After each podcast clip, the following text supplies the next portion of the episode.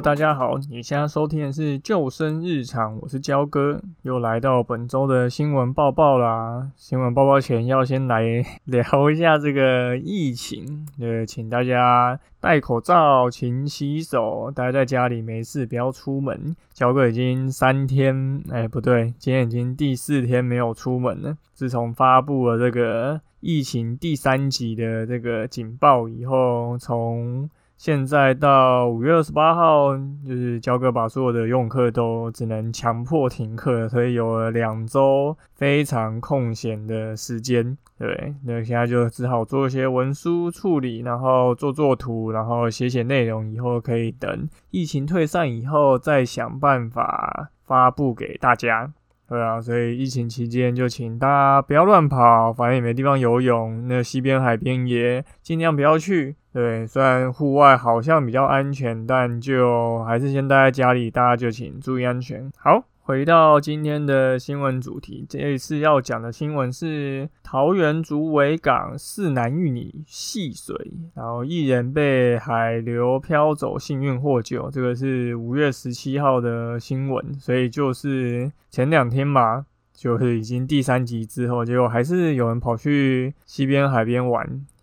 原本以为意外会比较少，结果看了这几天新闻，诶，好像也没有比较少，就是各地好像比较偏的地方，除了双北市以外，都涌现了一些出游的人潮，真的是有点，就是很怕变成防疫破口了，大家就尽量现在先不要出门。好，那焦哥一样来讲一下这个新闻哈，那个是在发生在桃园市的竹围渔港，那因为有游客戏水。遭海流卷走，后来有人就是通报海巡署来做救援。那据新闻描述是，其中一位年轻男子因为戏水的时候游远，那突然遭到海流冲走，那有人紧急报案。那幸好这位年轻男子是卡在距离四百公尺远的堤防消波块上，那海巡及时到现场救援成功。好。新闻的内容就短短这样子。那因为会附上这个新闻链接嘛，大家可以去看一下新闻里面的照片。其实会看到这名男子就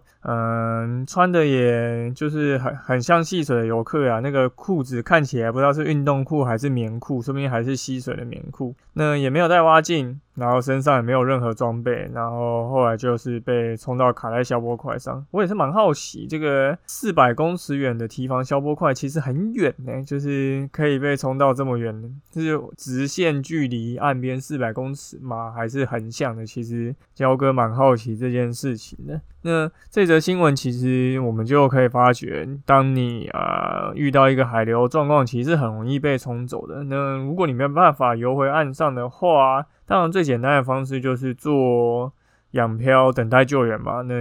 因为有些人提倡说做水母漂，水母漂真的很麻烦，在你没有办法带蛙镜的情况下，你又看不到周遭的情况，那。水母漂真的是没有那么实用啦，所以焦哥还是比较推荐做仰漂。那至少你可以看到海巡是不是靠近的，他扔东西给你，你也比较好方便去抓住。那如果像这一位年轻男子，呃，说不定他有一点游泳能力，那比较幸运的话，你可以稍微比较往岸边游，比如说像他游到消波块上。等待救援，当然就是焦哥之前的文章也有提过，如果你是被那种疯狗浪打下去，在一个浪比较大的情况下，你要游去消波块爬上去是比较高的一个风险，因为消波块上其实有很多的呃植物会附身在上面，像一些藤壶、螺类之类的，所以可能大家认知的消波块都是啊很大一个，然后上面就是水泥嘛，可是事实上海边的消波块。它在长久的遭海浪拍打侵蚀以后，上面其实是。凹凸不平，然后会有很多附着的一些植物跟螺类，那个其实都是相当的锐利的哈。如果你是在有浪的情况下要爬上去，其实很容易让身体各部位都是刮伤，然后就是会直接喷血。对，所以其实要爬上消波块也没有那么容易。那我们从这个新闻的画面也看得出来，这个民众就只是去戏水而已，就也没有穿就是鞋子啊，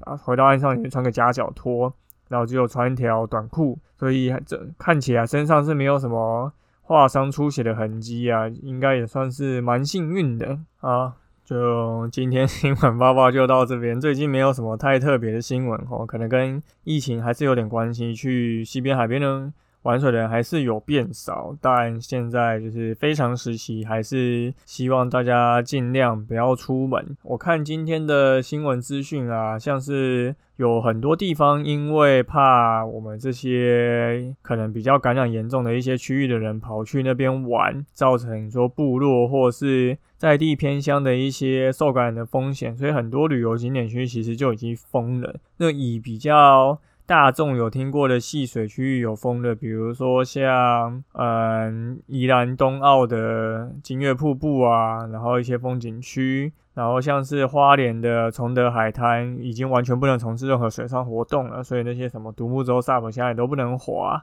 然后七星潭也封了。然后三站西也封了，嗯，所以像这些朔溪的热门景点，沙卡当也封了，这些都已经不能去朔溪玩水，因为真的发觉很多北部的民众，就是为了要避开这些疫情的状况，然后就跑到可能东部去做就是户外活动。那户外活动做这些活动，当然你说距离会比较拉开一点啊，但没有人玩水会戴口罩的啦。对啊，那真的要防范起啊，还是会有可能成为防疫的破口，所以就希望大家这几天就好好待在家。对，那就天气虽然很好啦，很热，但就没办法，大家就努力 hold 个一阵子，之后等疫情真的有比较趋缓了之后再出门吧。好。今天的新闻包包就到这边，感谢你收听今天的救生日常，我是焦哥，欢迎到 Apple Park 留言吼，然后或是 IG 私讯我们，看看有没有什么话想要跟我们说，或是焦哥其实现在是有点在。